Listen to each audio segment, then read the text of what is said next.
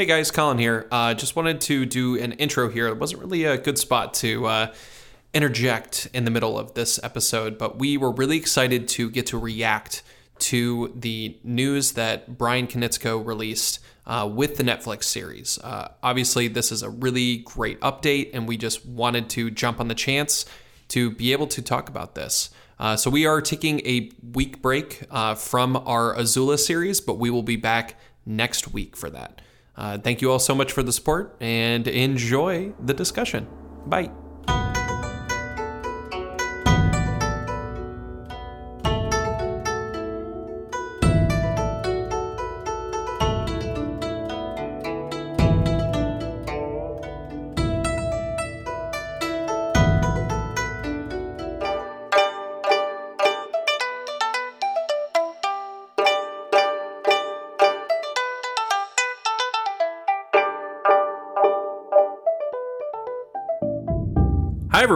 And welcome to The Legend of Portalcast, a podcast dedicated to Avatar The Last Airbender, The Legend of Korra, and all things Avatar. And that last bit is what we're going to be talking about today uh, because we got some very exciting news, uh, a little glimpse into what's coming down the line for the Netflix series. So I'm Collin, the main host, and I am joined today by Kevin. Hello. And Kristen. Hey everyone. All right. Uh, so, just to kind of start this off, I want to read in full uh, Bryan's post. Uh, he posted on Instagram uh, four days ago, uh, which at this time is going to be like May 30th. Uh, so, yeah, on May 30th, Bryan posted on Instagram with an update. so, he attached two pictures. The first picture is Mike and uh, their friend Brandon walking uh, between meetings. And then the second one are uh, two plushy appas in a box. Very cute.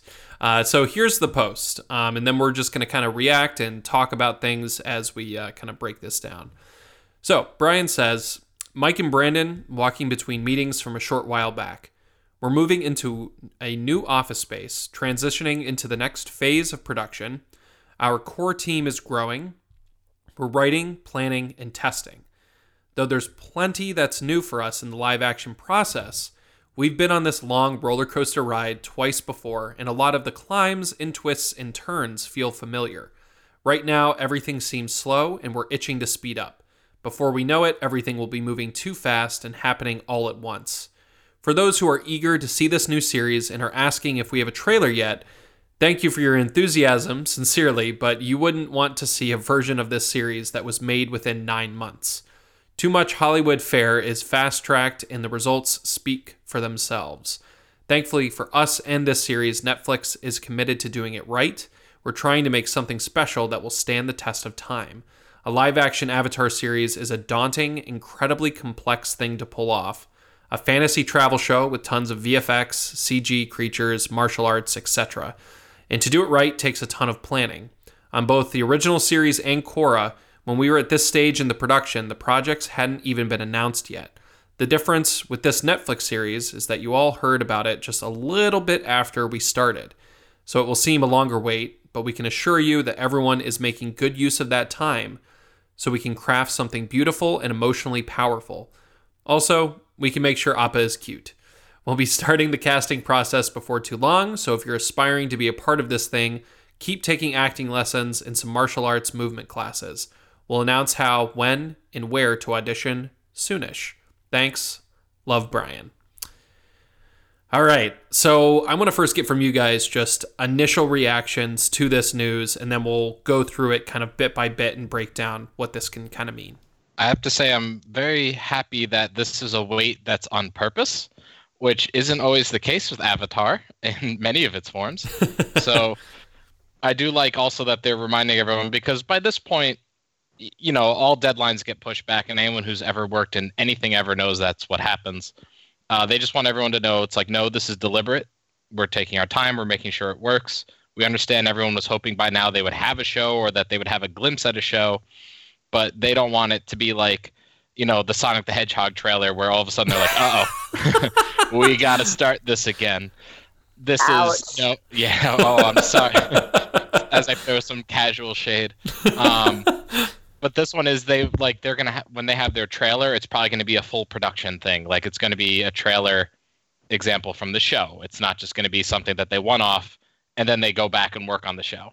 They want it to be done and then unveil it. So I'm happy though that they understand that people are a little anxious, but good. If I've learned anything, it's good communication always helps.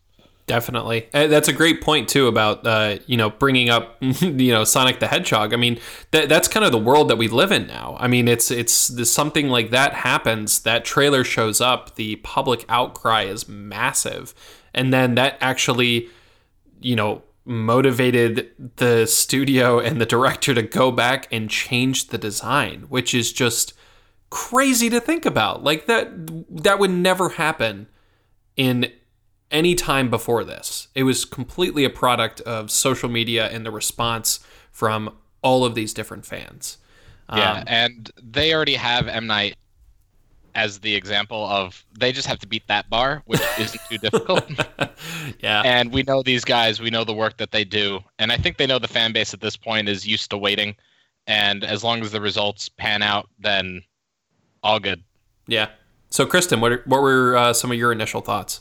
It it was nice because it was a bit reaffirming because when the initial announcement came out, they had talked about how Netflix was going to grant them more creative license, the ability to uh, tell their story in the way that they really originally wanted to, and to give us, you know, a um, a more appropriate cast and setting than the original movies were in.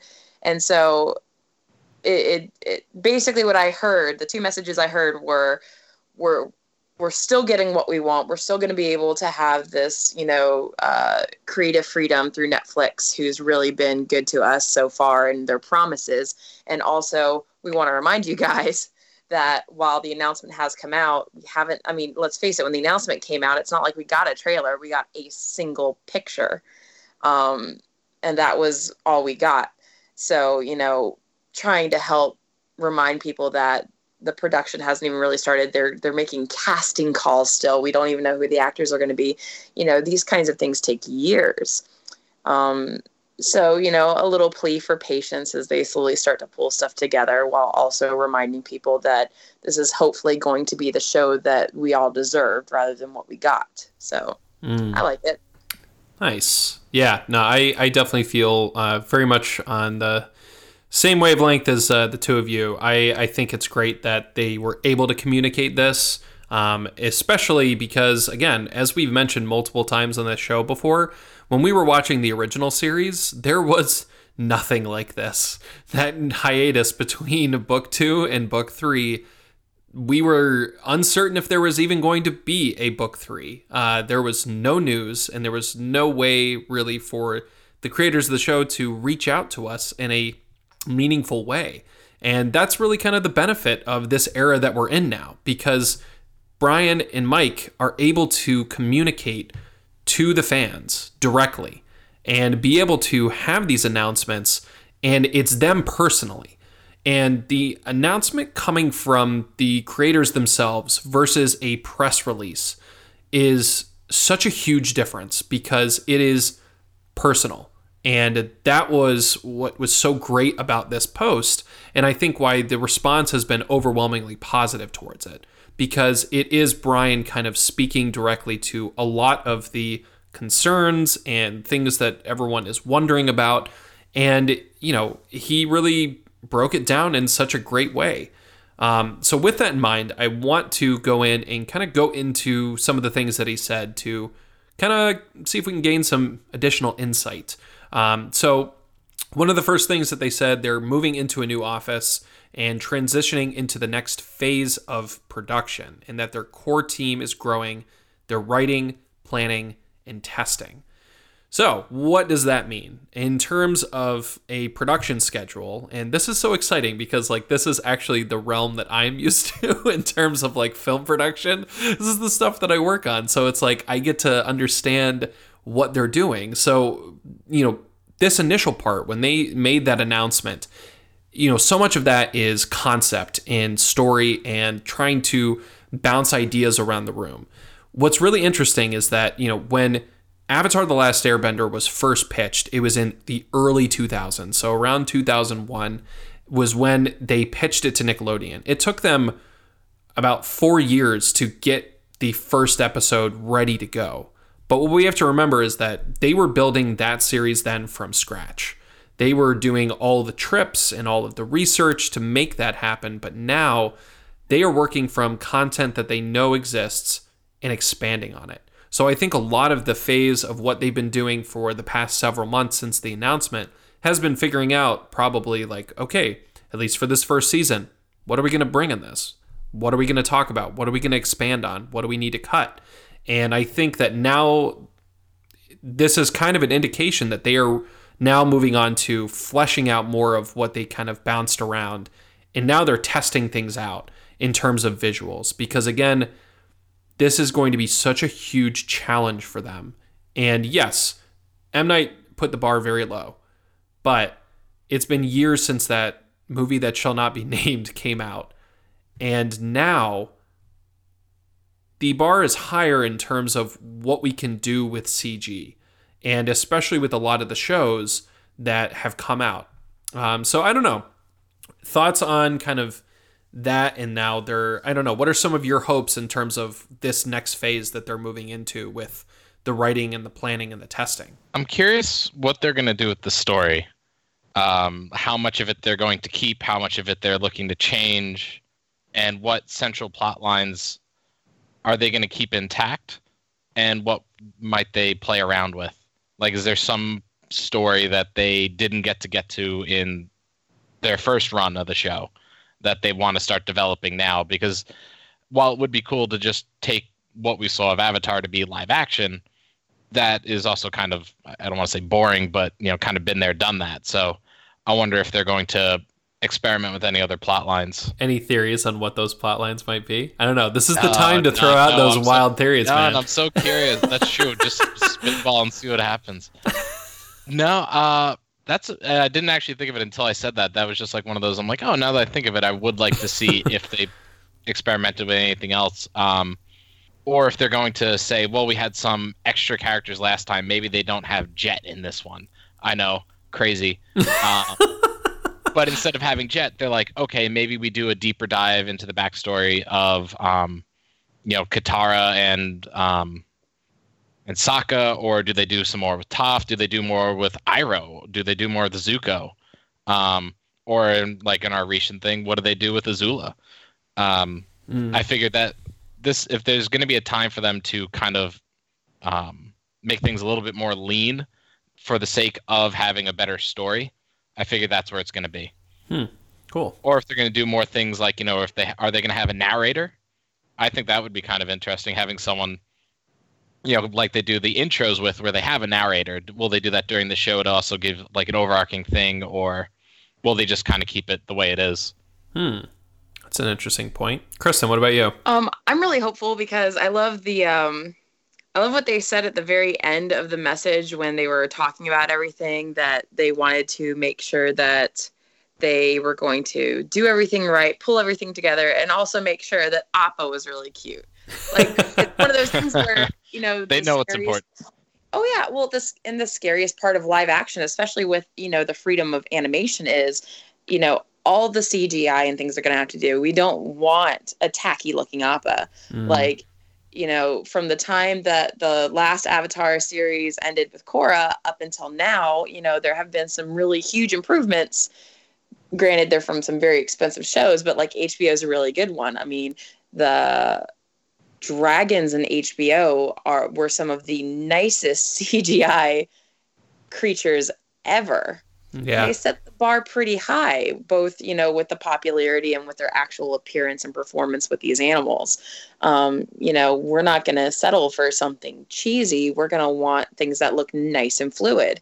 And while I'm sure the bending looking nice is, of course, going to be priority for me, the look and feel of the fantasy world is going to be extremely important too, because you know they created and fleshed out such a very dynamic environment with so much so many different kinds of wildlife and um, you know even once in a while you get interesting plants and vegetation. The swamp being a really good example of like uh, something unique that's both real world but also is very obviously fantasy.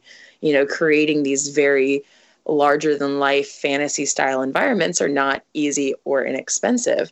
Um, so balancing netflix's creative freedom for them in the show with what the actual budget will be and how things will appear you know are very important so the fact that they are obviously prioritizing the aesthetics of the show is is important because we know I mean, we love the show. We know they're good story writers. We know they develop ama- amazing characters and beautiful lore and myth. I mean, that feels like it's almost a given. But the challenge of now creating a completely new aesthetic through live action is probably going to be the most daunting thing. So their mm. assurance that it's a priority is very promising to me. Yeah, yeah. definitely. No, that's a good point because that I didn't really think as much about the budget. Like, where are they going to focus their resources? Are they going to do a? Because obviously they're because this is a fantasy uh, thing with all this bending and um, spirits and all that, there's going to need to be CGI. But how much of it do they steer into, or do they do like Game of Thrones, where they find just gorgeous locations to shoot? Like you know, if they're going to do the Fire Nation, do they do shoots in like kind of older areas of Japan? Uh, do they do old areas of Spain or Germany or something? If they're going to do Fire Nation, like, does it does it cost more to do on site at that point if they only have a couple of actors or? No, yeah, that's true. I would be curious to see where they where they go towards with the CGI. Because as you said, I mean now, especially after watching Game of Thrones, and the bar is set pretty high for what people expect out of CGI. Yeah, absolutely. And I, that's a great point that you brought up in terms of location because, you know, again, you know, Game of Thrones was able to go to these locations that really made that work and they were able to, you know, make that happen. And what's interesting is that because Netflix is their primary hub is more on the West Coast, they actually have you know a little bit more latitude in terms of getting over to China or Japan versus going over to you know Belfast or you know Scotland and like all the different countries that Game of Thrones used. Granted, who knows? It might even be more expensive to go to China and Japan versus going to you know those different countries. So it's going to be interesting to see what they choose because sometimes shooting on a large green screen set is the more affordable option. But again, you it, it comes down to how well you've got the digital artists who are doing the backs like the backgrounds and how much you're incorporating the like physical parts of the set that serve as the foreground that will blend in with the background. And that really brings me to the point that I, I am very interested to see how they're going to handle a lot of these creatures and also with like the bending as well, because yes, they can do CG for all of this if they wanted to in the VFX. But I think one of the big successes of the recent Star Wars reboot, and this was a huge thanks to J.J. Uh, Abrams, was that his focus too was so much on incorporating both special effects, the CG, and practical effects. So it's a question of how much are they going to be able to, if they can at all, balance in, you know, a are they going to have like a practical effect Appa with you know, like his face or anything like that, and the rest is CG, or, you know, we have close ups and things like that. Because so much of when Game of Thrones was making the just the dire wolf alone, Ghost, was taking a huge chunk out of their budget every single time that he was in the episode because that is so much time and energy that is invested in creating that. And that was a single doge. And same thing with the Runaways that Hulu did. They had their uh, the dinosaur that Gert has, and you can tell that as the season kind of went on, any chance that they got to have the dinosaur like off of the shot like they would do it because it's it's expensive for them to do that and yes netflix wants to make this vision happen but budgets are real and it's going to be really interesting to see how much they're allotted and how much is going to be invested especially for a first season because sometimes they'll do that first season they'll kind of see how people respond and then they can make improvements in the second season Maybe they're like, all right, we got a lot of people watching this. We got a lot of people invested in it. Now we can put more money into this kind of stuff, as Game of Thrones did over the years. Started out pretty simple, no actual huge battles, and then by you know the end of the second season, we had the Battle of Blackwater Bay. So I don't know.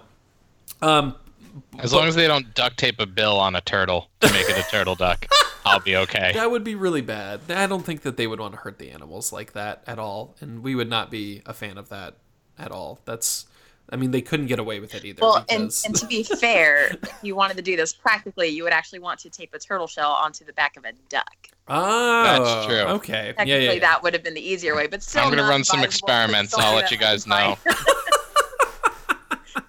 Oh, jeez. Um, so I, I want to uh, get into kind of this next section. Um, and what Bryan was saying, uh, I thought was really interesting, and saying that there's plenty that's new for us in this live action process. And we've been on this roller, long roller coaster ride twice before, and a lot of the climbs and twists and turns feel familiar. Right now, everything seems slow, and we're itching to speed up. Before we know it, everything will be moving too fast and happening all at once.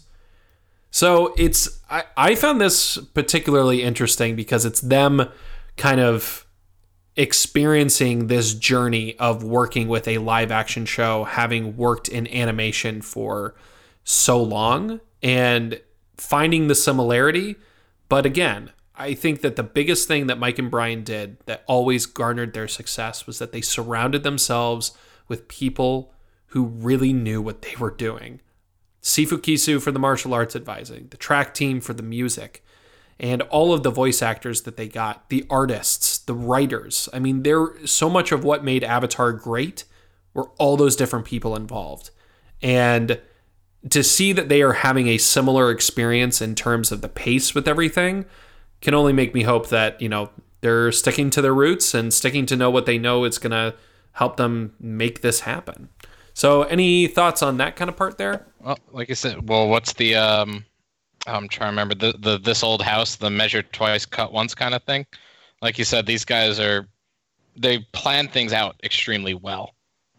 And as you said, like they get people that know what they're talking about, that know what they're doing. Like they their animation studio, for example, was fantastic for the series. Like they they knew who they were getting. They weren't just getting like some like oh, okay, we'll we'll see how the studio does. So it's one of those things where it's tough to be patient, but like you said, it's like once it goes, it goes. Like when you're sitting waiting for a train, it seems like it takes forever. Mm. And then that same amount of time on that train for as fast as you're going seems to fly by. So it, it'll get here. I think that's the, you know, maybe the thing that this day and age doesn't have is patience. But, you know, as long as we're willing to wait for a fantastic product, and I am, and I think at this point, because they're, not teasing anything, it's probably all the better because I think if we saw a trailer right now, we'd actually be like, "Oh, come on! So where is it?" Mm, Whereas in this yeah. case, we're like, "Okay, just as long as because I think once it's more on people's radars, that's when everyone's going to start itching again and antsy. Right now, it's still kind of in the "Oh, that's going to be cool" uh, Mm. phase of my brain. So yeah, Kristen. Well, I think that you know, and and I, I know we all feel this way. This is kind of like a redemption round. And what's really cool about this Mm. is the fact that this is the second time these same people are approaching this. They have the benefit of knowing what worked from last time, last time, who they worked with. You know, um, if if the Sifu they worked with was perfect, awesome. They can always try to you know essentially recycle those resources back into the new one. If they've maybe found new people or had resources that they wish they could have used and want to bring them in, you know, they have that benefit now. So what I'm really excited about is, you know, they might be able to draw back in the elements that made that they felt made it easier, more productive, more proficient, or more attractive.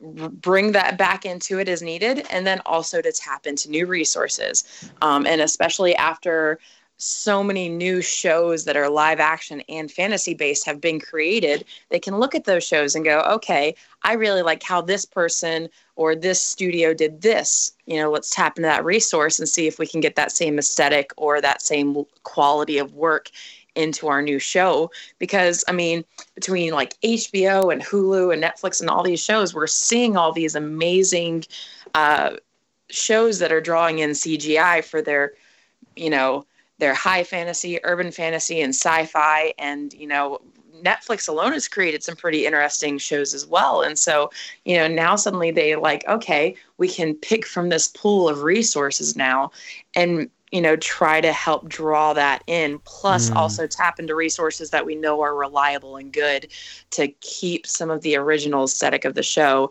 to make it so that it's you know rewarding for the people who are fans before but also is going to be attractive and draw in new fans who maybe aren't familiar with the original work mm, that's a great point and i think accompanying that too is the fact that mike and bryan have always had such a high level of quality to everything that they do. The amount of detail that they put in, and we've just talked about it in this show. I, I, I mean, just how many different little details that we notice just going back and watching the old series and things that we didn't even notice the first time, and how that is so intentional with what they do to layer in a rich and diverse world. And we know that they're going to be bringing in, like you said, tapping into those resources that not only Netflix has, but I think that the really exciting part is that Avatar made such a tangible impact on so many people. And when that show came out, again, it was the early 2000s. Think about the people who are in the industry now, working in CGI, working in, you know, graphic graphic work and VFX and all of this stuff, if they were growing up watching Avatar and they're now in their 30s or late 20s and they're working in the production industry, I mean, I know that when I saw this, I was like, it would be a dream come true to work on this. So not only are you going to get people who are talented that you have around from Netflix's crew, but you're going to get people who are passionate and want to make this happen in a really really profound way. And I think that that's what's going to make this really interesting from a production standpoint because the people who are going to be working on it, I mean, it's going to be a really special experience and a huge undertaking. And it's like to know that they could be a part of that would be huge. And that's what's going to be really exciting to see as they kind of bring in these resources and move on to the next phase. So, again, uh, moving along in this announcement, um, Bryan, of course, mentioned that you know we a lot of us are eager uh, for the new series. That we are wondering if there's a trailer, thanking us for the enthusiasm. Um, but he says you wouldn't want to see a version of the series that was made within nine months. Too much Hollywood fare is fast tracked and the results speak for themselves.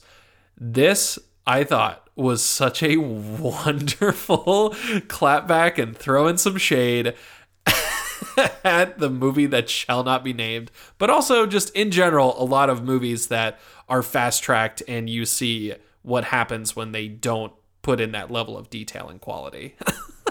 totally agree with that. It's going to be really interesting too. Um, you know, again, like you were saying earlier, Kristen, what they've learned, not only from their experience on advising on uh, The Last Airbender, but also what they've seen themselves and the media that they've been consuming all these years since they've been working on Avatar and Korra. You know, there's what we know too about Mike and Bryan is that they are ones who pull a lot of research and they really do their homework. I mean, all of the art behind the animated series, and everything that they did. I mean, they're talking about, you know, we went to China, we went to Korea, we studied these different cultures. We were so inspired by the animation style of Fooly Cooly and all of their experiences working on shows like Invader Zim and what happened from those experiences, everything they learned along the way, they brought to Avatar to make that the show that it was. And it's going to be really exciting to see what kind of inspirations that they have moving forward for this one. And I imagine that, you know, we're going to see some really cool nods to a lot of different mediums, uh, especially in the martial arts side of things, because right now there are some phenomenal martial arts shows uh, and films that are out. I mean, for one, I just saw John Wick 3 uh, last weekend, and my goodness, the martial arts and fight choreography in that was stunning and so incredible. And then, you know, you have all of the old classics like the Bruce Lee movies, and you have contemporary shows like Into the Badlands, where they are doing just amazing things with martial arts. And we know it can be done. So, are they going to rise to the challenge? That's the that's the real question. Um, but again, continuing with this, uh, thankfully for us and this series, Netflix is committed to doing it right. We're trying to make something special that will stand the test of time. A live action Avatar series is a daunting, incredibly complex thing to pull off. A fantasy travel show with tons of VFX, CG creatures, martial arts, etc. And to do it takes a ton of planning. So again, we we've kind of touched on this, you know, talking about some of like the CG creatures and stuff, but you know, especially the idea of a fantasy travel show, uh, which I thought was interesting that you know he really kind of brought that those words into that because so much of, especially of season one of Avatar, it's they're island hopping. They're going from place to place and seeing all of these different locations. Um, you know, which will be really cool to see how they do that. But any thoughts on kind of this part from what he from uh, the announcement? So I'm really excited about it because, you know, it. What's really cool about it is, for those, especially for those of us who have seen it before, is you know you're already trying to imagine what this is going to be in a sense. Like we remember how the beginning was. It was really kind of a building up to things like not necessarily a building up in pressure towards the final confrontation so much as you know we're learning more about the world we're exploring with these characters we're kind of like with Aang in a sense because while Aang's not new to the world he's new to this time and through that beginning and exploration it builds your anticipation of the world itself with you know a little bit of anticipation towards the um towards the coming conflict sprinkled in bits in there, but the pressure doesn't really start to happen until the following season.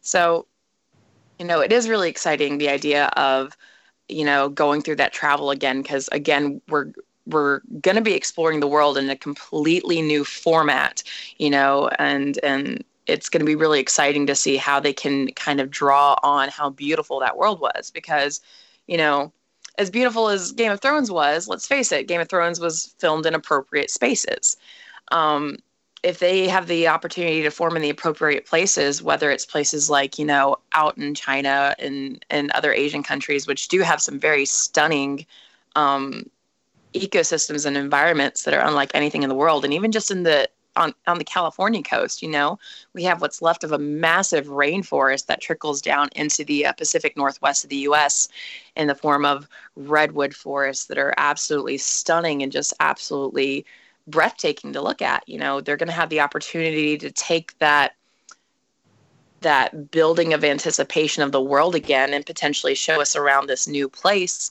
that's going to look completely different. And not just that it's almost going to feel tangible in some ways because if they do focus more on the natural world and less on CGI i mean there are places on this planet that have been filmed and they could tap into that and just uh, share some of these wonderful places with us. Because you know in recent years we've seen a lot a really big push with documentaries of the natural world through especially the BBC who did Planet Earth, Blue Planet and Our Planet and like 25% of the series is them just showing you these sweeping views of our natural world and it's in some cases it looks like it could have popped out of a fantasy i mean you didn't really mm. need to put anything over that and they can do the exact same thing they don't need to spend a really high budget on CGI for the natural world, there are places on this planet that look alien on their own. You know, they just need to be able to tap into those resources. So, as a naturalist, I'm definitely looking forward right to way. it. Yeah. Oh yeah, absolutely. But yeah, Kevin. I think Kristen kind of took that one and slam dunked that. Sorry. no, no, no, it was great. great. No, I loved it. Like honestly, I like I couldn't come up with anything coherent when Collin asked us to talk, but I like your way of phrasing that, but which is great because as long as they frame it in the right way, because like Game of Thrones, I mean, a lot of places they were filming in are just you go to Europe and you'll see the same places, but they were built for totally different reasons, and you know this is they were just trying to make it seem like it was what it was, but I guess when you think back to the first season, which is mostly them and you know kind of island hopping and a bit on the and you can film just in a Arctic desert. Okay, great. You know, go up to Canada. Done. All right, you now have the you know where you can the Southern Water Tribe, the Northern Water Tribe. I guess they'll have to do a little bit more with, but again, you know, maybe they don't have to do everything CGI. Maybe it can just be CGI shots of the whole Northern Air Temple, like from afar, where it looks like a fortress, and then they do more of the nitty gritty, which is them in just a Arctic looking area with some CGI and just some stage design. So yeah. you know, it doesn't necessarily have to be like they can have cool sweeping vistas uh, for some of it, but I'm sure budgets will limit them to how much they can do of that. Absolutely. But these well, I mean, I, am wondering too if like you know they'll if they'll employ anything with like models, um, because I, Abigail and I just rewatched uh, Fellowship of the Ring uh, the other night, and I mean, oh, gosh, so much of that, it, you know, when we first see the Tower of Barad-dûr, like it is this incredible model but it looks just so sinister and lifelike and real. And you know, just by putting in that amount of detail, you know, that that just that can make such a huge difference and it's a way of doing things that is has it has worked in terms of creating that illusion. And it'll be really interesting to see if they attempt to go down that route. Um, because again, there's greater technology to be able to blend stuff like models in with actual, uh, you know, footage now. So I don't know. It'll be really interesting to see their choices and what they do. One thing I will say, just to kind of top off this point, is that um, over the past several months, um, Bryan Konietzko, he typically shares, uh, you know, just his own kind of life experiences uh, through his Instagram stories. And there was a stretch during the winter where they, uh, he was traveling with friends to these different places in like the Grand Tetons uh, and uh, other parts of the West Coast, these kind of snow filled areas. And there's just, as you're looking at this, he's filming as they are driving by these woods or driving by these kind of snowy tundras. And I, I watched this and like couldn't help but think of like, I mean, is this just him pulling inspiration or are we potentially seeing like future locations that we're going to see in this show. And it was just really exciting to consider that. But at the bare bones, you know, he's getting inspired, uh, which is really cool. Um, so, kind of, you know, the last part of this uh, announcement, uh, he talks about on both the original series and Korra, when we were at this stage in the production, the projects hadn't even been announced yet. The difference with this Netflix series is that you all heard about it just a little bit after we started. So it will seem like a longer wait, but we can assure you that everyone is making good use of that time so we can craft something beautiful and emotionally powerful. So, as we've kind of been saying throughout this this whole time, um, you know, they clearly know what they need to focus on, and they are communicating that to us, the fans, and it's incredibly encouraging to know that this is where their priorities lie, and to know that we're you know going to be getting updates along the way from them on the show. We're not going to be left in the dark, which is great for us because we get to have episodes like this where we get to talk about it. but overall, we're really going to see you know along with them this journey of this massive undertaking. Um, and the last thing I want to kind of touch on here, of course, they uh, you know, say also so we can make sure Appa is cute. We have touched on that, and I'm excited to see how they how they uh, capture Appa. But um, they said we'll be starting the casting process before too long. So if you're aspiring to be a part of this thing, keep taking acting lessons and some martial arts movement classes. We'll announce how, when, and where to audition soonish. So of course, as we know, in the last time that Avatar was brought to the live action realm. One of the biggest controversies behind it was the whitewashing of the casting. And we know that Mike and Bryan, from their initial announcement, said that they are planning on casting ethnically diverse actors to capture, you know, the diversity in the Avatar world. So we know that that is a priority. And it's really cool to know that, again, they're reaching out through this medium you're going to have casting agents, you're going to have the people at Netflix, your resources, and all of that kind of stuff. But what's really amazing about the world of film and TV is that sometimes that landmark role is comes from somewhere where you don't expect it at all. An actor who comes out of the woodwork, or maybe it's their breakthrough role. And what's going to be really interesting is that, again, we're talking about kids. This is uh, the main protagonist is 12 year old boy, Katara 14, Sokka 15, Zuko 16. So follow up comment to that. yes, Do you think they stick to that age range, or do you think that they try to go for a broader audience and up the ages a little bit? The Game of Thrones showed that you could do younger people, because I mean, a lot of the Starks were, you know, they they've got to be teenagers. They just are being played by like 25, 30 year olds. But that's a really good point. Um, I mean, it's interesting. like, do they go for the broad appeal? Do they go for sticking to what the I guess the purists would more want? well, I mean, or even just having to do younger too, because the kids are going to get older throughout the series, and I mean, you That's a don't very really good point. see huge aging in the series, so they might have to get kids that are young but might look slightly older too.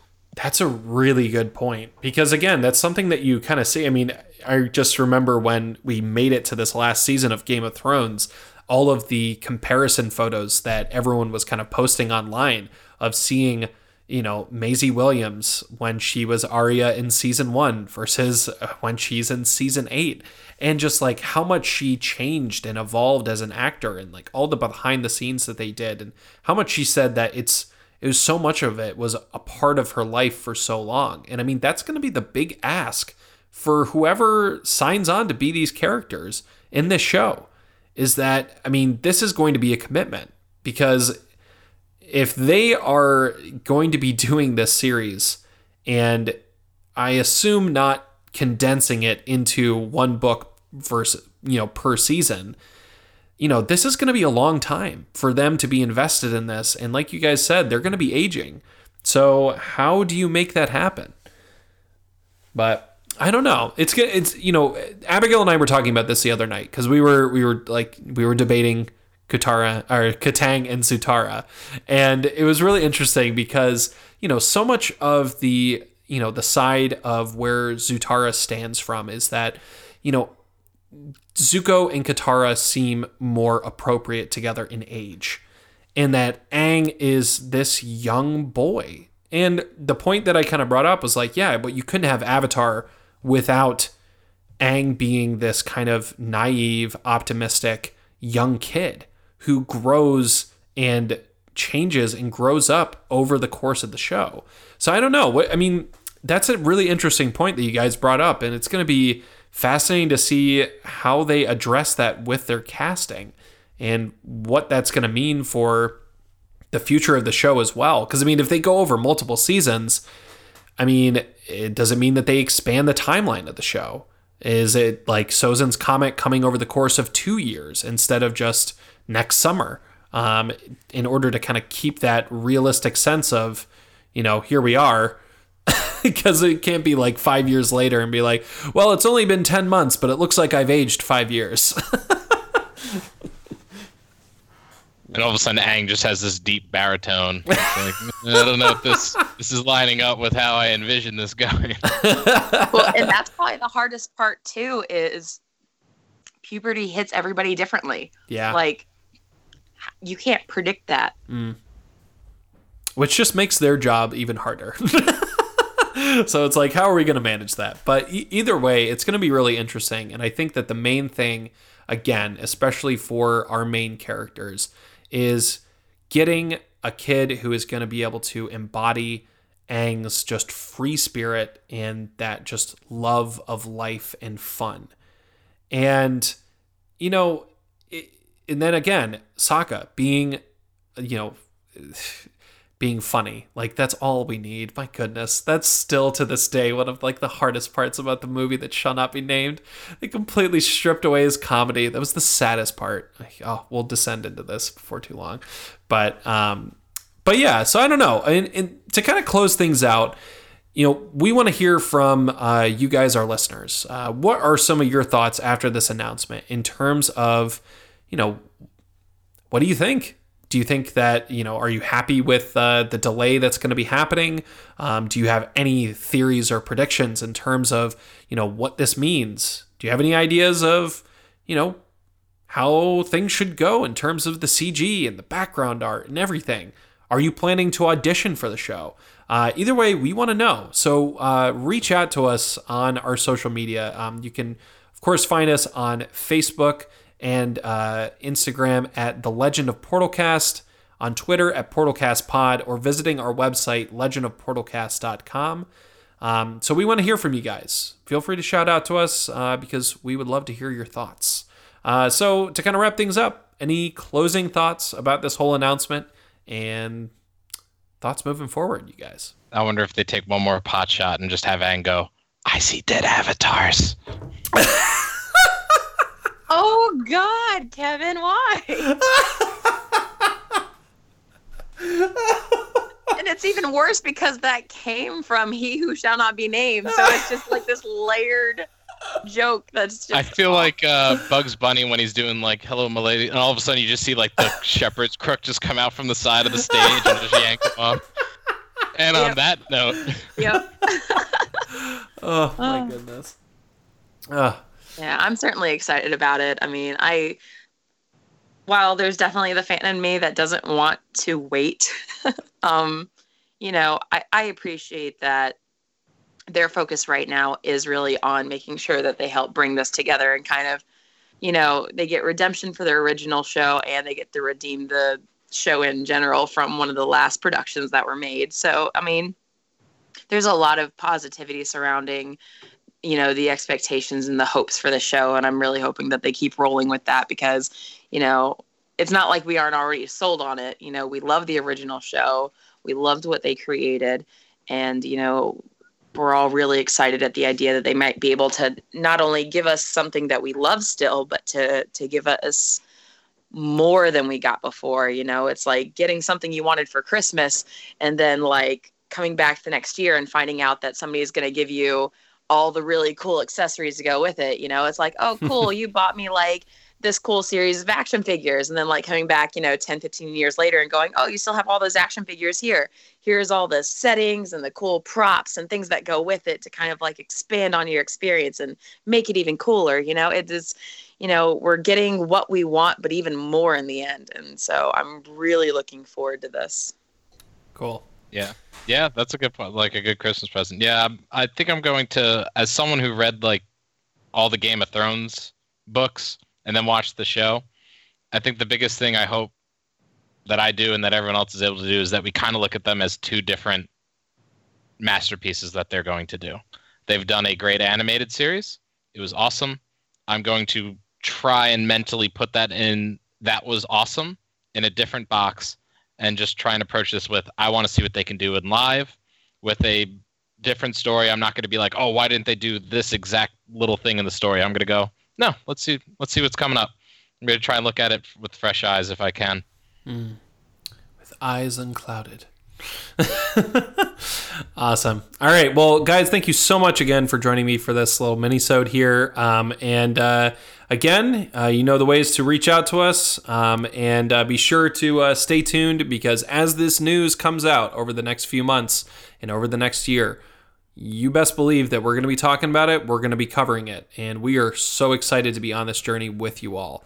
So thank you all so much again for your support. But until next time, mm, let us leave.